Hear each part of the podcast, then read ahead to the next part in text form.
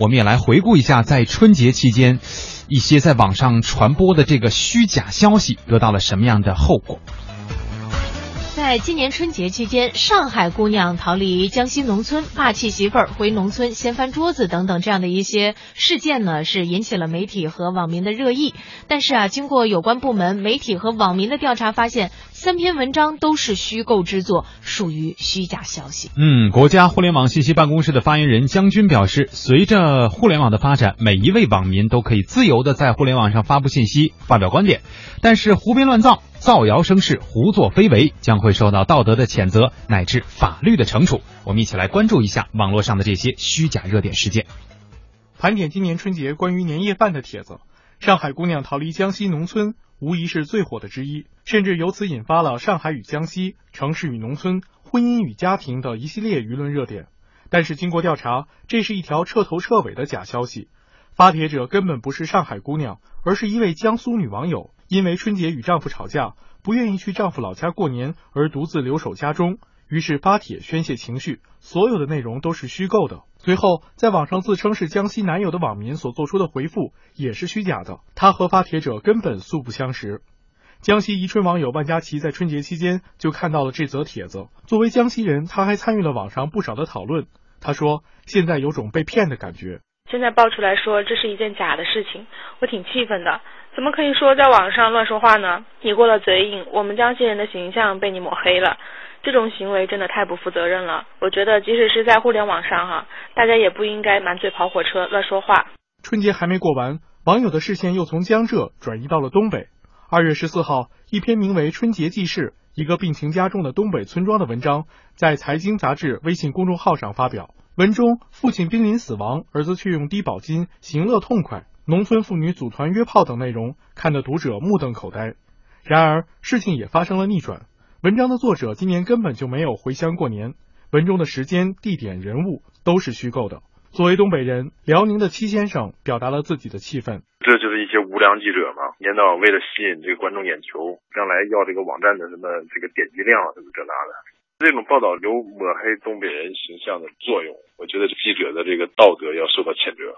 此外，某自媒体还发表文章，霸气媳妇儿回农村，光干活不让上桌，掀翻自己做的一桌子菜，并配有图片。当网友指出真实性的问题之后，该发帖者称真假其实无关紧要。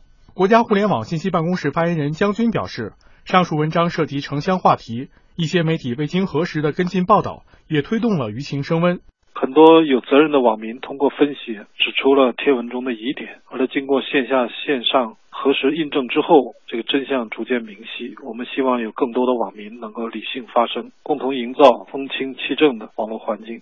将军介绍，根据全国人大常委会关于维护互联网安全的决定和《互联网信息服务管理办法》等法律法规，利用互联网造谣、诽谤或者发表、传播其他有害信息，构成犯罪的，依法追究责任。随着互联网发展，每一个网民都可以自由的在互联网上发布信息、发表观点。但是，自由是以秩序为前提的。任何人在网络空间的言行都不得损害他人和公共利益。胡编乱造、造谣生事、胡作非为，都将受到道德的谴责乃至法律的惩处。目前，我国有七亿网民，每天产生三百亿条信息。将军表示，网络论坛等平台虽然无法及时一一核实网帖的真实性。但当发现存在疑问或者被明确告知属于虚假信息时，应采取管理措施。同时，媒体工作者，包括媒体法人微博、微信账号运营者，应该以高标准要求自己，严格遵守新闻纪律和职业规范。下一步，我办将进一步要求互联网信息服务提供者切实履行主体责任，针对虚假信息、非法网络营销等近期较为突出的问题，开展专项整治工作，持续清理造谣传谣。侵权、假冒等不良网络生态信息，对构成违法违规的，要依法追究责任，并且公布一批典型案例，维护健康有序的网络空间。关于网络上的虚假新闻，我们在节目当中呢也跟大家分享过很多次了哈。有很多消息呢都是我们听着觉得哎呀好神奇啊，就像我们今天的互动话题一样，小概率事件是吧？听起来特别的神，觉得这事儿能在现实当中发生吗？于是大家就都去跟帖或者是追踪这个事件。当然了，这个虚假新闻的原作者呢，也是说的有鼻子有眼的啊，让你觉得越不可思议的事情呢，你越觉得嗯，在这个网络时代，它有可能是真实的。于是大家就都去分享，跟别人去分享一件新鲜事儿，对吧？就你看，这社会当中还有这样的人呢，越传播越广泛。所以还是那句话，要跟大家说，在你们传播的时候，看的话我们没有办法阻止，但是在你们传播的时候，一定要首先确定这个事件的真实性，尤其是涉及到别人利益的时候，更要注意，要不然查起来很有可能这里边这杯不好的羹里面也有你的一份儿啊。对，实际上呢，我觉得很多的时候啊，我们不用特别去关注这个事件，比方说这个上海姑娘逃离江西农村这件事儿，这个上海姑娘到底是谁呀？嗯那个江西小伙又是谁呀？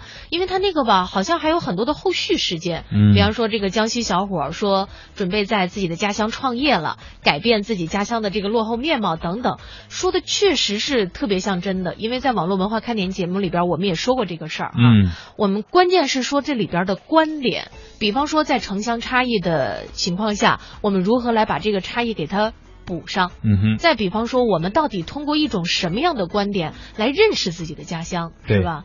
不是说家乡不好了，那我就得上一线城市去，我就得离开这儿。嗯你也可以通过自己学到的这样的一些技能和知识，改变家乡的这个命运嘛。对，所以在这个自媒体时代，有的时候我们不光看到了事件，也会看到原作者对于这个事件的一个观点。嗯在看观点的时候，就应该就考开始考验你的这个分辨能力了哈。还有像这个霸气媳妇儿回农村掀翻桌子这事儿啊，好多朋友也许都看过，这个到底是怎么回事儿？嗯说有一个媳妇儿是吧，做了很多的菜，最后上上桌吃饭的时候被撵走了。嗯，不让他在桌上吃。啊，这是典型的重男轻女的一种思想，是吧？嗯也许我们应该反思的就是这件事儿。对，所以说大家一定要擦亮了眼睛，你看了不代表说你就一定要去把它分享，分享的东西和内容首先要对得起你自己。